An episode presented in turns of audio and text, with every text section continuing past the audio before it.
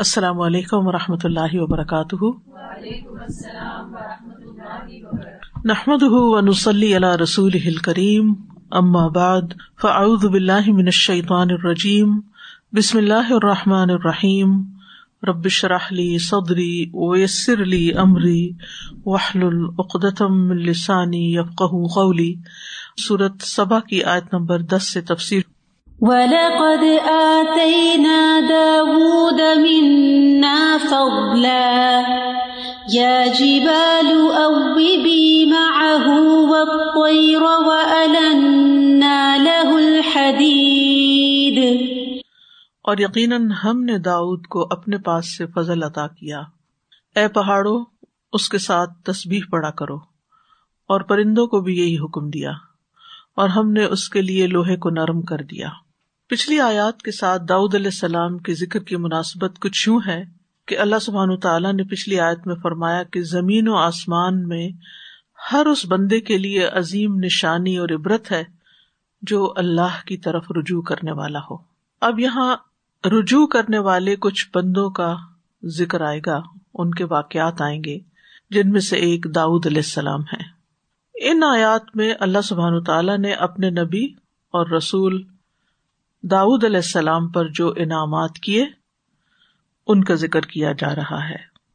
اللہ سبحان تعالیٰ نے انہیں علم نافع دیا، عمل صالح میں فضیلت بخشی، انہیں دینی اور دنیاوی نعمتوں سے سرفراز کیا۔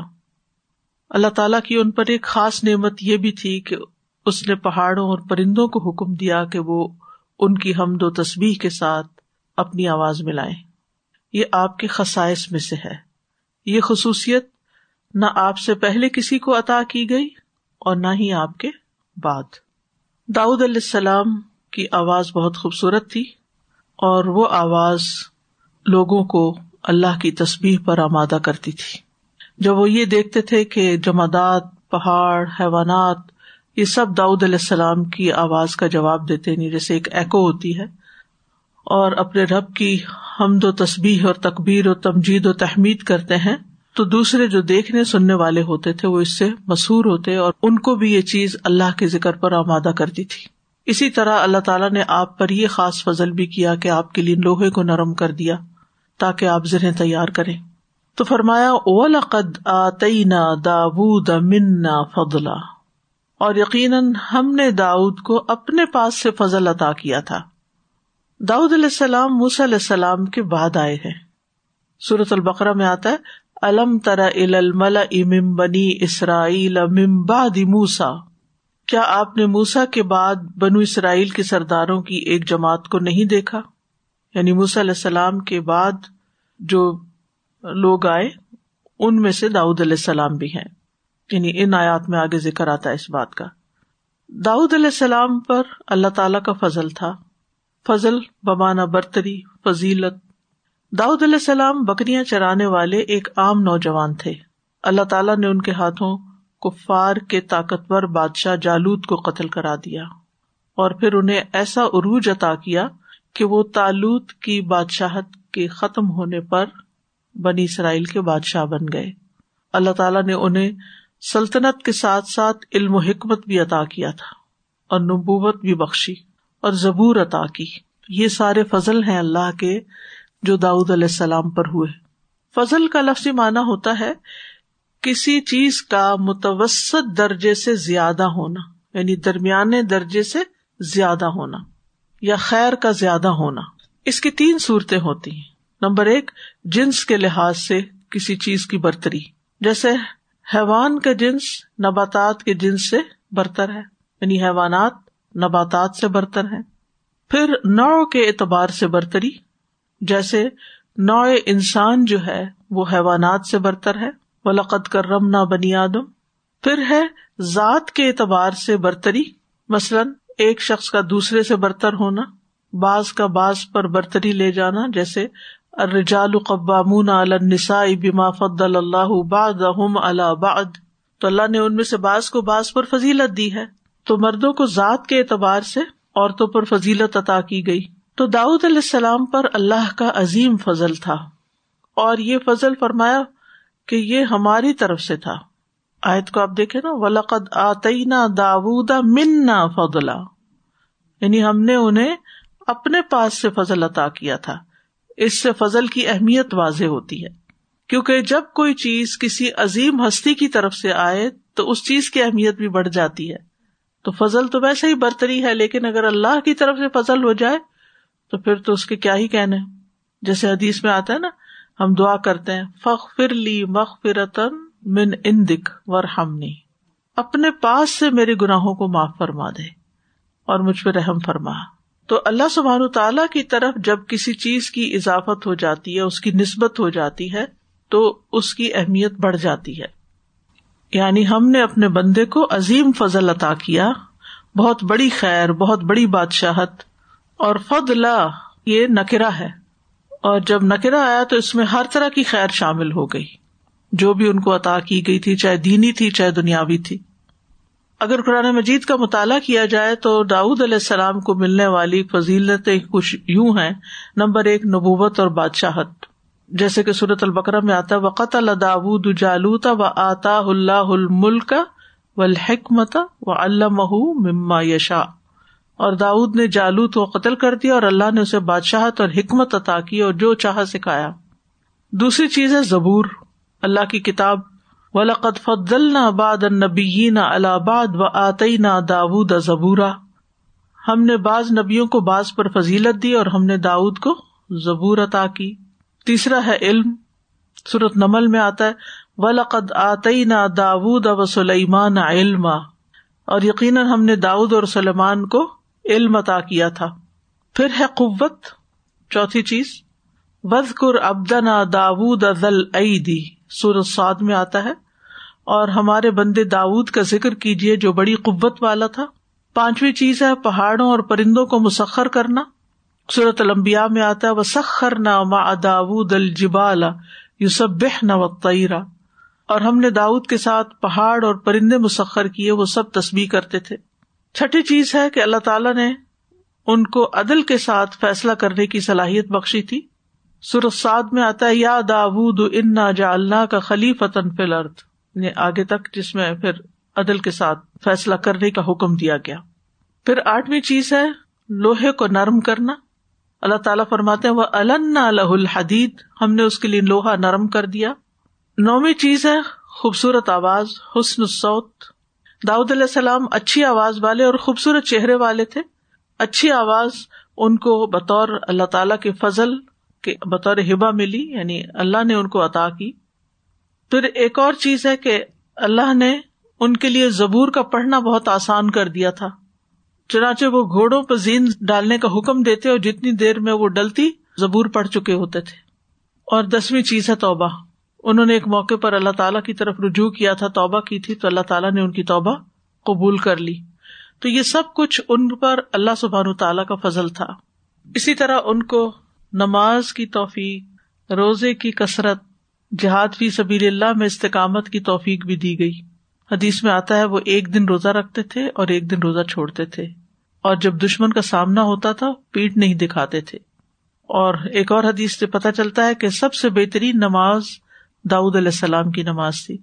آدھی رات سوتے تھے، تہائی رات جاگتے اور چھٹا حصہ سوتے تھے۔ یعنی درمیان میں اٹھ کے تاجد پڑھ کے پھر سوتے تھے۔ اور پھر تحجد بھی ظاہر ہے کہ زبور کی کراط ان کے لیے بہت آسان تھی کراط بھی اچھی ہوتی ہوگی اور خوبصورت آواز بھی تھی۔ ان ساری چیزوں کے واجن کریں کسی ایک شخصیت میں۔ جسمانی قوت بھی ہو، آواز بھی اچھی ہو، علم بھی ہو، حکمت بھی ہو، نبوت بھی ہو، دولت اور بادشاہت بھی ہو، عدل اور فیصلہ کرنے کی صلاحیت بھی ہو۔ ایسے شخص کے اندر کتنا غرور آ سکتا ہے، لیکن اباب تھے اور شکر گزار تھے۔ ہر معاملے میں اللہ تعالی کی طرف رجوع کرتے تھے۔ یہ اللہ تعالیٰ کی دین ہے، اللہ تعالیٰ کے خزانوں میں کمی نہیں ہے، وہ ایک وقت میں ہمیں بہت کچھ دے سکتا ہے۔ ہمارے مانگنے میں کمی ہوتی ہے۔ ہم سمجھتے ہیں کہ ہماری بس کیپیسٹی اتنی ہے۔ اس سے زیادہ ہم نہیں کر سکتے۔ لہذا پہلے تو اپنے سے ہی مایوس ہوتے ہیں اور پھر مانگتے بھی نہیں ہے تو کہاں سے آئے گی کوئی خیر؟ تو نتیجہ کیا ہوتا ہے کہ پھر انسان آگے بڑھنے کی ہمت ہی نہیں کرتا۔ بزدلی، سستی اور جن چیزوں سے پناہ مانگی گئی ہے، ان کا شکار ہو جاتا ہے پھر۔ فرمایا، یا جبالو اب بھی ماہو و یا جبالو اے پہاڑو یہ بھی نکرا ہے، اظہار عظمت کے لیے۔ اب بھی فیل امر ہے۔ رجوع کرو، لوٹو۔ ابا کا ایک مانا ہے لوٹانا، دہرانا۔ اسی سے لفظ اباب ہے یعنی اللہ کی طرف بہت زیادہ لوٹنے والا، رجوع کرنے والا۔ یعنی ہم نے پہاڑوں سے کہا کہ اے پہاڑوں، ان کے ساتھ تصبیح اور تلاوت کے کلمات دوہراؤ اور اے پرندو تم بھی۔ اب بھی ماہو یعنی رجئی متعرا اور پرندوں کو بھی یہی حکم ملا۔ اور ابا کا ایک اور مانا ہے رجا آواز کو لمبا کر کے ٹھہر ٹھہر کے نکالنا، جس کو ترجیح کہا جاتا ہے۔ یعنی یہ پہاڑوں، تم داود علیہ السلام کے ساتھ پڑھنے میں ایک لمبی آواز کے ساتھ تصویر پڑھو۔ اسی طرح ابا کا ایک مانا ہے پاکی بیان کرنا، کیونکہ تصبیح اللہ سبحان تعالیٰ کی پاکی بیان کرتی۔ تو پہاڑ صبح و شام داؤد علیہ السلام کے ساتھ تصبیح بیان کرتے تھے۔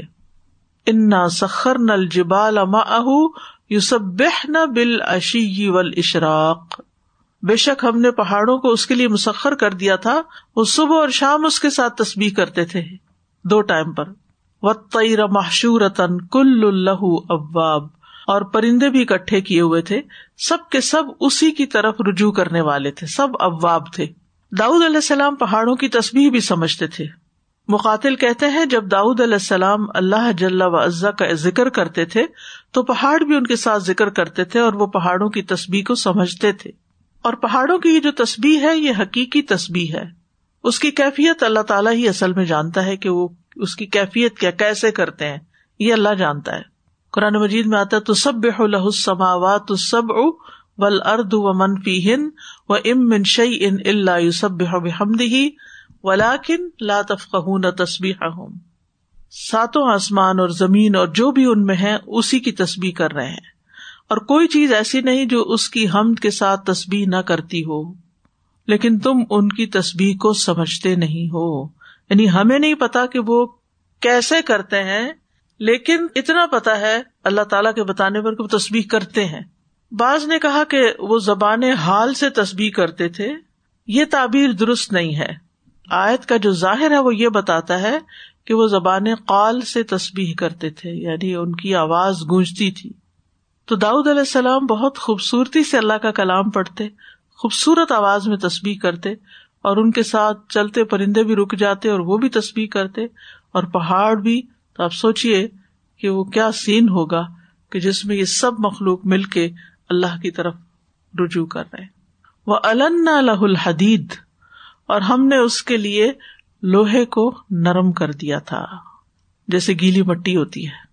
وہ لہ الحدید، تاکہ وہ ان کے ہاتھوں میں ایسے ہو، جیسے گندا ہوا آٹا ہوتا ہے نا، تو آپ اس کی پیڑا بنا لیتے ہیں، روٹی بنا لیتے ہیں، اس کے لوس بنا لیتے ہیں، کہ کوئی بھی شکل میں ڈھال لیتے ہیں اس کو۔ تو وہ لوہے کو آگ میں ڈالے بغیر، گرم کیے بغیر، پگھلائے بغیر، ہتھوڑا مارے بغیر جو چاہتے تھے بنا لیتے تھے، جو ہی لوہا وہ اٹھاتے تھے، ان کے ہاتھوں میں وہ پگھل جاتا تھا گرم نہیں ہوتا تھا۔ اور پھر وہ اپنے ہاتھوں سے ہی اس کو جس طرح چاہتے ڈھال کے شکل بنا دیتے اس کی۔ یعنی وہ گول بھی کر سکتے تھے اس کو، اور اس پر بھی قادر تھے کہ اس کو باریک کر لیں تاروں کی شکل میں، یا اس کو موٹا بنا لے جیسے چاہے بنائے سورت المبیا میں آتا وہ المنا حسن آتا لبو سلکم لتحسنکم من باسکم فہل انتم شاکرون اور ہم نے اسے تمہارے لیے جنگی لباس بنانا سکھایا۔ اللہ تعالیٰ نے نور علیہ السلام کو کشتی بنانی سکھائی اور ان کو جنگی لباس بنانا سکھایا تاکہ وہ تمہیں تمہاری جنگ سے بچائے۔ تو کیا تم شکر گزار ہو؟ داؤد علیہ السلام کو صنعت ذرا کیوں سکھائی گئی؟ اس کی کیا حکمت تھی؟ ابن کثیر کہتے ہیں، ان کی تفسیر میں ہے یہ اور انہوں نے حافظ ابن اساکر سے روایت نقل کی ہے۔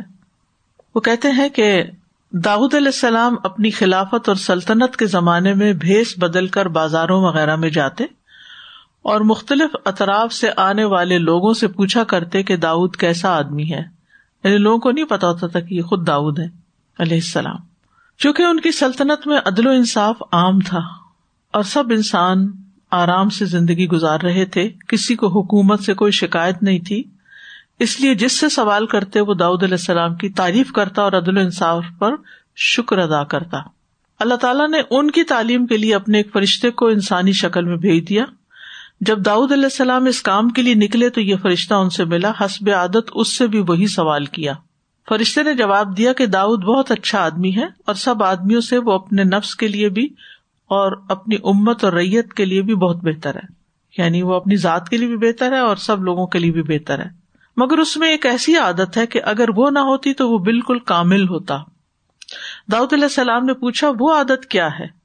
فرشتے نے کہا کہ وہ اپنا کھانا پینا اور اپنے اہل و عیال کا گزارا مسلمانوں کے مال یعنی بیت المال میں سے لیتے ہیں۔ یعنی وہاں سے اپنی تنخواہ لیتے ہیں اور اس پر اپنا گھر چلاتے ہیں۔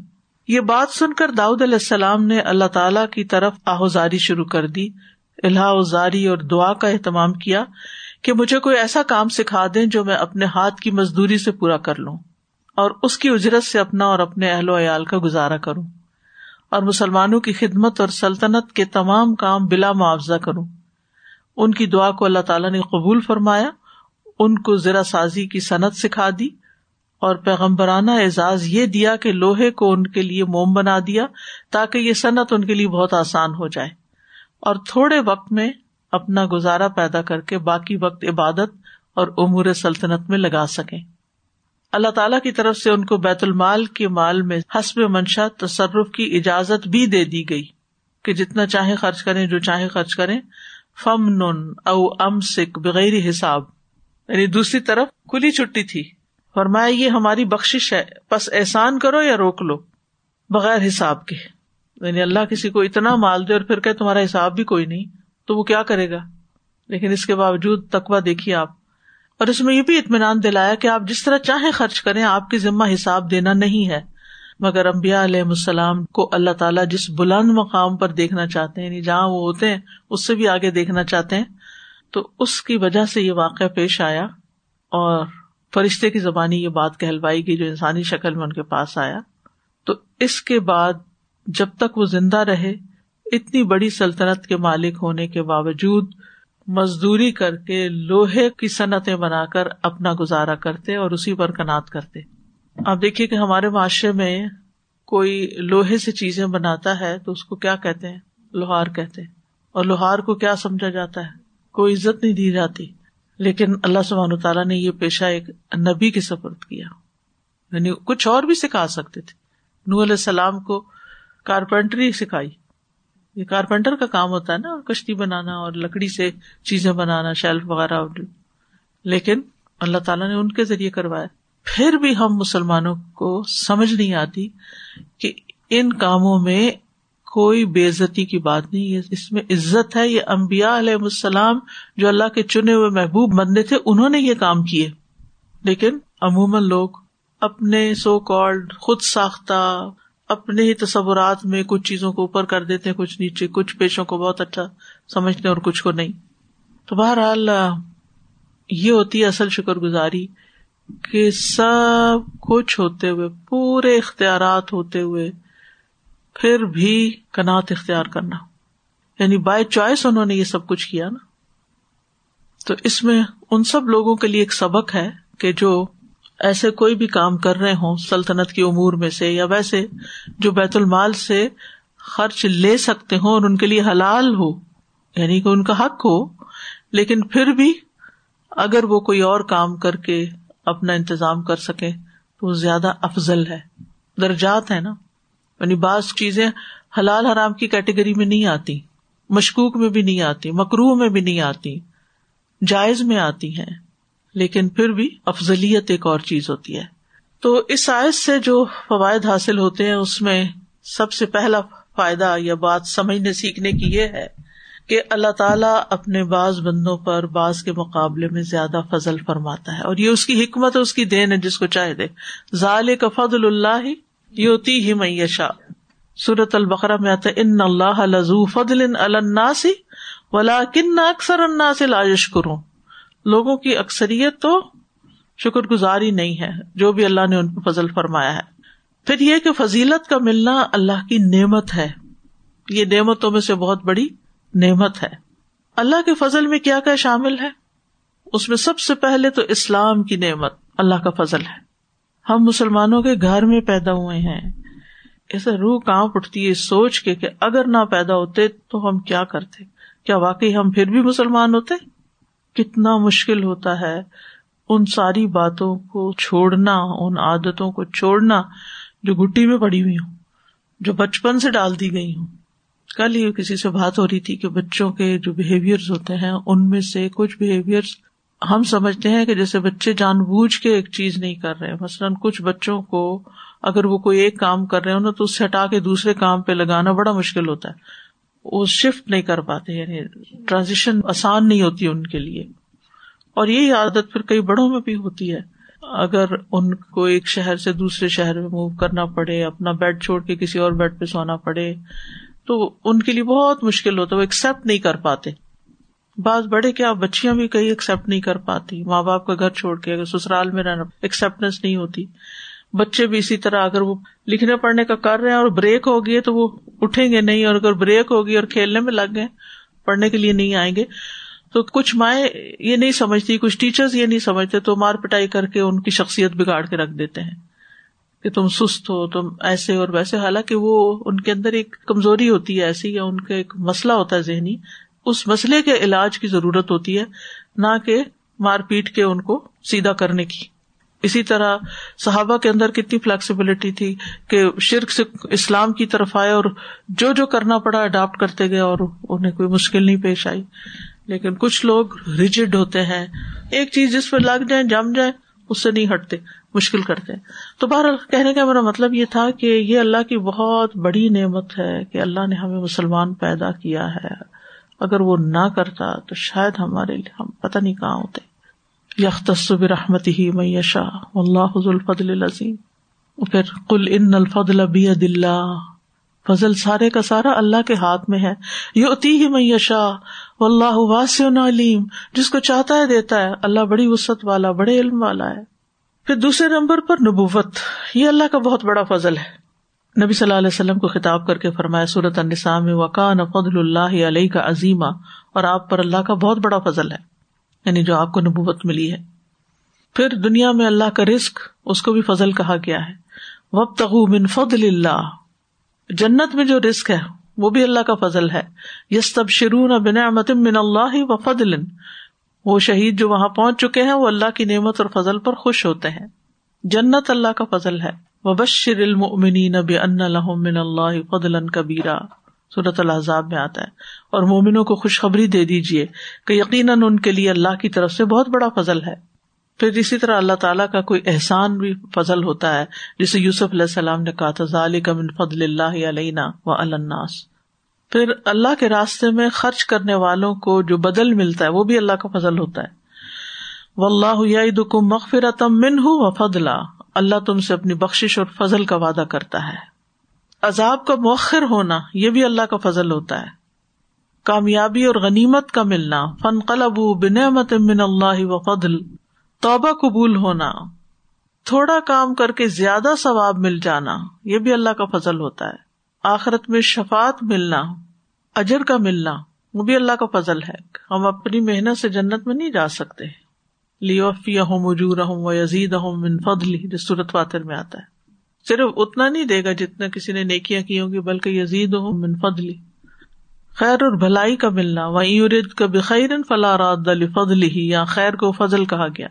قرآن کا ملنا کل بفضل اللہ و برحمت ہی فبز علی کا فلیف رہو صحت کا ملنا الحمد للہ الذي عافانی ممبتلا کبھی وفد وفضلنی اللہ کثیر ممن خلق تفدیلا اللہ سے اس کا فضل مانگتے رہنا چاہیے۔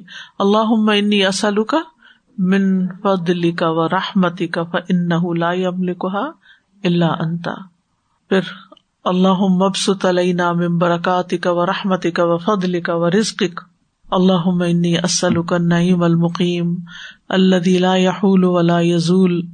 اے اللہ ہم پر اپنی برکتیں، رحمت، فضل اور اپنا رزق پھیلا دے۔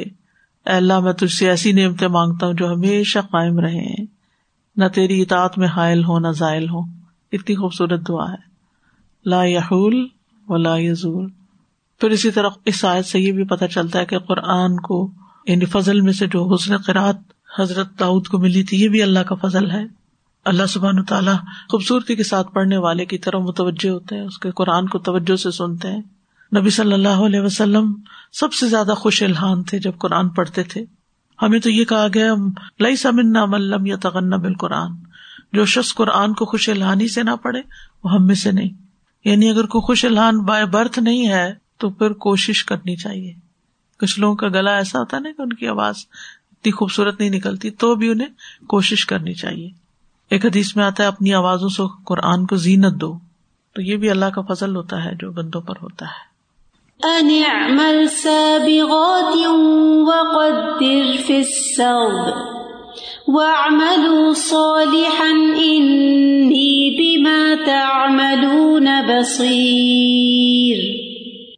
یہ کہ کچھ شادہ زرہیں بناؤ اور کڑیاں جوڑتے وقت حلقے ٹھیک اندازے پر رکھو اور نیک عمل کرو۔ جو کچھ تم کرتے ہو بے شک میں اسے خوب دیکھنے والا ہوں۔ اب یہاں لوہے کو نرم کرنے کی علت پتہ چل رہی ہے۔ کہ اللہ تعالیٰ نے ان کے لیے لوہے کو اس لیے نرم کیا کہ وہ اس سے کامل اور لمبی زرہیں بنائے اور اللہ کے اس احسان پر اس کا شکر ادا کریں اور نیک عمل کریں اور اللہ سے ڈریں، کیونکہ اللہ تعالیٰ ان کے اعمال کو دیکھتا ہے اور اس سے کچھ بھی چھپا ہوا نہیں ہے۔ تو ان عمل سابغات سابغات سابغت ان کی جمع ہے۔ سبغ کشادگی کا مفہوم رکھتا ہے اپنے اندر۔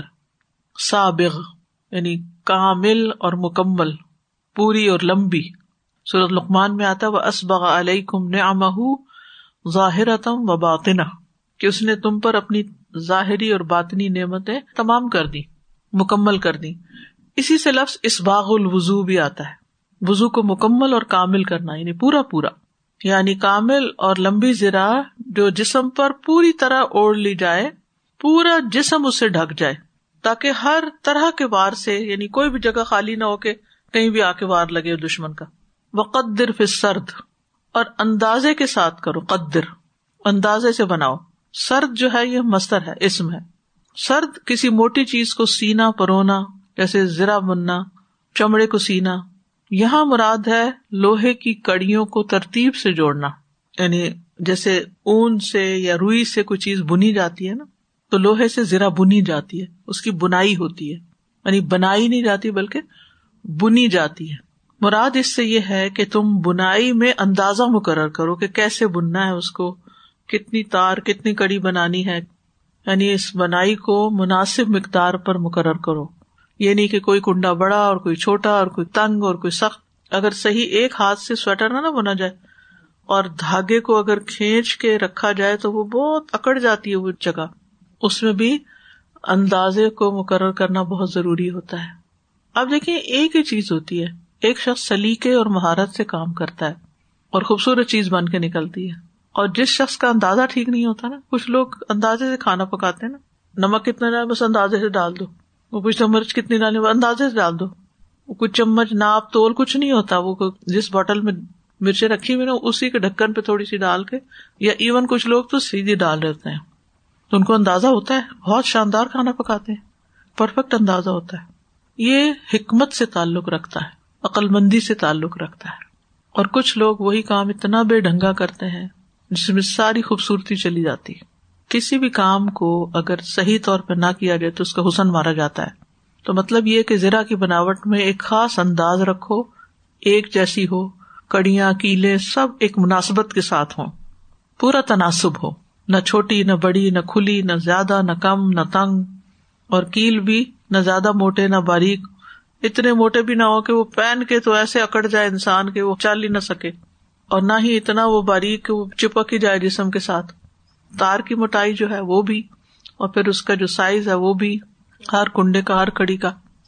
جب وہ بن رہی ہوتی ہے تو وہ اتنی کھلی کر دیتی۔ پھر میں اس کو ٹائٹ کرنا سکھاتی ہوں کہ اس طرح ہاتھ اتنے اس کا بل رکھنا ہے۔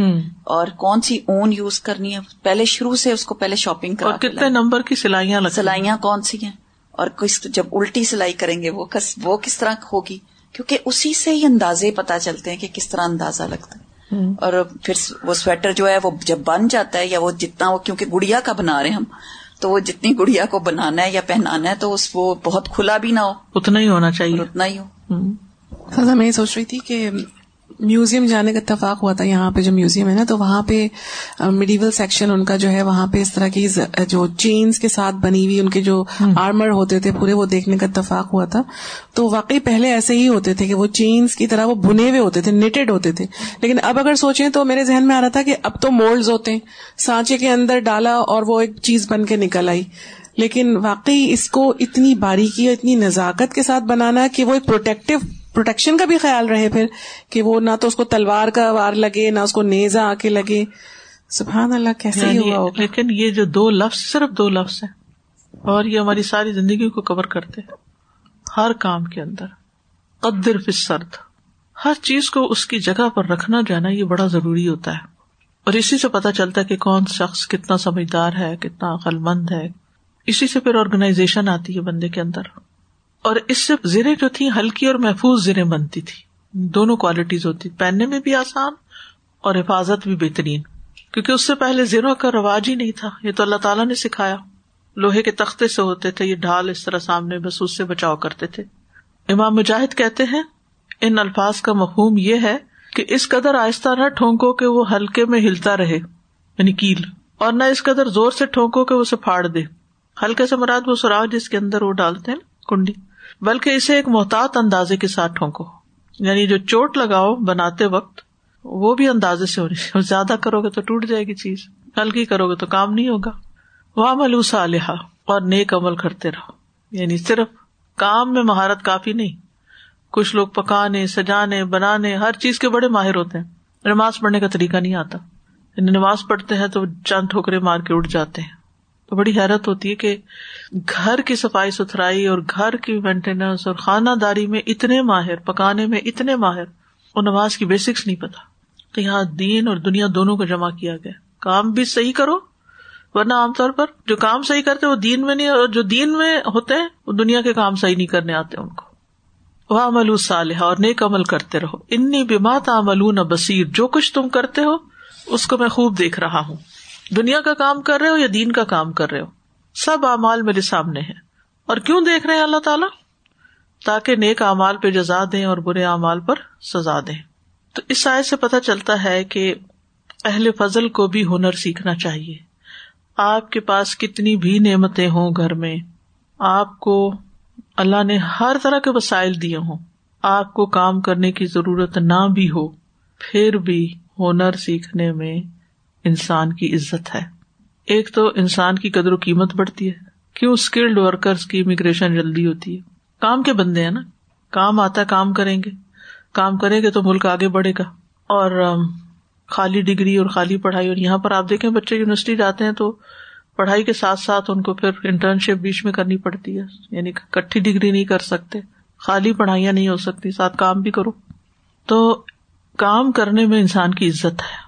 ہنر جو ہے انسان کے منصب میں کمی نہیں کرتا، بلکہ ترقی کا باعث ہوتا ہے، فضیلت کا باعث ہوتا ہے۔ پھر اسی طرح یہ ہے کہ دوسروں سے بے نیازی ہوتی ہے۔ جو خود کام نہیں کر سکتا، وہ دوسروں کا محتاج ہو جاتا ہے۔ پھر یہ کہ ہاتھ کی کمائی بہترین کمائی ہے۔ مقدام بن مادی کرب روایت کرتے ہیں، انہوں نے رسول اللہ صلی اللہ علیہ وسلم کو اپنے ہاتھ پھیلائے دیکھا، آپ فرما رہے تھے تم میں سے کسی نے دنیا میں اس سے بہتر کھانا نہیں کھایا جو وہ اپنے ہاتھ کی کمائی سے کھاتا ہے یعنی خود محنت کر کے کماتا ہے اور کھاتا ہے۔ ہاتھ پھیلانے کی بجائے خود محنت کرنا۔ نبی صلی اللہ علیہ وسلم نے فرمایا، اگر کوئی شخص صبح نکلے، اپنی پیٹ پہ لکڑیاں لے کر واپس ہو، پھر اس میں سے صدقہ کرے اور لوگوں سے بے نیاز ہو جائے، تو یہ اس سے بہتر ہے کہ وہ کسی سے سوال کرے، پھر وہ اسے دے یا نہ دے۔ اوپر والا ہاتھ نیچے والے ہاتھ سے بہتر ہے۔ پھر ایک اور چیز جو اس آیت سے پتہ چلتی ہے، وہ یہ کہ کاموں کو مضبوطی کے ساتھ اور مکمل طریقے سے انجام دینا چاہیے۔ جب کوئی کام شروع کرے تو اس کو مکمل کریں۔ قدر سرد یعنی پورے طور پہ کریں، کوئی انگریڈینٹ چھوٹے نہ۔ رسول اللہ صلی اللہ علیہ وسلم نے فرمایا، ان اللہ یحب ازا امل احد کم امل نہ ہو کہ تم میں سے جب کوئی ایک عمل کرے تو اس سے خوب مضبوطی اور مکمل طریقے کے ساتھ کرے۔ تو اس آیت سے حسن ترتیب اور تناسب کی اہمیت پتہ چلتی ہے۔ حسن ترتیب اور تناسب۔ بعض لوگ نا چیزیں رکھتے ہیں، یہ خیال ہی نہیں کرتی بڑی کون سی چھوٹی، کون سی چھوٹی پیچھے رکھ دیں گے، بڑی آگے رکھ دیں گے، کوئی یہاں پڑی ہے، کوئی وہاں پڑی ہے، کوئی الٹی پڑی ہے، کوئی سیدھی پڑی ہے۔ تو اس کی بجائے اگر ہر چیز ایک ترتیب اور سلیقے سے ہوگی تو اس کے اندر ایک حسن پیدا ہوگا اور اس کو بھی عبادت سمجھ کے کرے یہ بھی ایک طرح سے اللہ کا حکم ہے، قدر پہ سرد اگر کہیں پودے رکھ رہے ہیں تو ہیپ ہیزر رکھ دیں گے، جنگل بنا کے رکھ دیں گے۔ اسی طرح لکھیں گے تو کوئی لفظ اتنا کھینچ لیں گے۔ قرآن پڑھیں گے تو کوئی اتنا لمبا کر لیں گے، کوئی چھوٹا کر دیں گے۔ اسی طرح جذبات اور احساسات میں بھی اعتدال نہیں، یا بالکل روکے پیکے، یا بہت ہی جذباتی۔ اسی طرح باقی چیزوں میں بھی ترتیب ہونی چاہیے۔ جیسے اگر کہیں بہت سارے لوگ اکٹھے ہیں تو جوتے ترتیب سے اترے ہوئے ہونے چاہیے۔ کتابیں رکھی ہیں تو شیلف میں ترتیب کے ساتھ رکھنی چاہیے۔ بڑی ایک طرف ہو چھوٹی ایک طرف ہو الماریوں میں کپڑے رکھے ہوئے تو ان میں بھی ایک ترتیب ہونی چاہیے کہ ایک جیسے کپڑے ایک جگہ ہوں تاکہ ڈھونڈنے میں، نکالنے میں آسانی ہو۔ اسٹیشنری رکھی ہے دراز میں یا کوئی اور چیزیں رکھی ہیں، ان کو بھی اس طریقے سے آرگنائز کر کے رکھے کہ جب آپ کو کوئی چیز چاہیے ہو تو فوراً مل جائے۔ ٹائم سیو ہو جائے گا۔ کچن میں آپ الماریاں ہیں، برتن ہیں، کچھ بھی، ان کی بھی ایک ترتیب جگہ مقرر ہونی چاہیے۔ ہر چیز اپنی جگہ پر ہو جانی چاہیے۔ تو یہ انتہائی ضروری ہے زندگی میں اور اس ترتیب اور آرگنائزیشن سے انسان کے کام کی کوالٹی بہتر ہوتی۔ اور پھر یہ کہ صرف ترتیب میں ہی زندگی نہ گزار دے، بلکہ اس کے ساتھ اپنی عبادت بھی اچھے طریقے سے کرے۔ نعمت کا شکر ادا کرے، نیک مال کر کے۔ واہ ملو صالحہ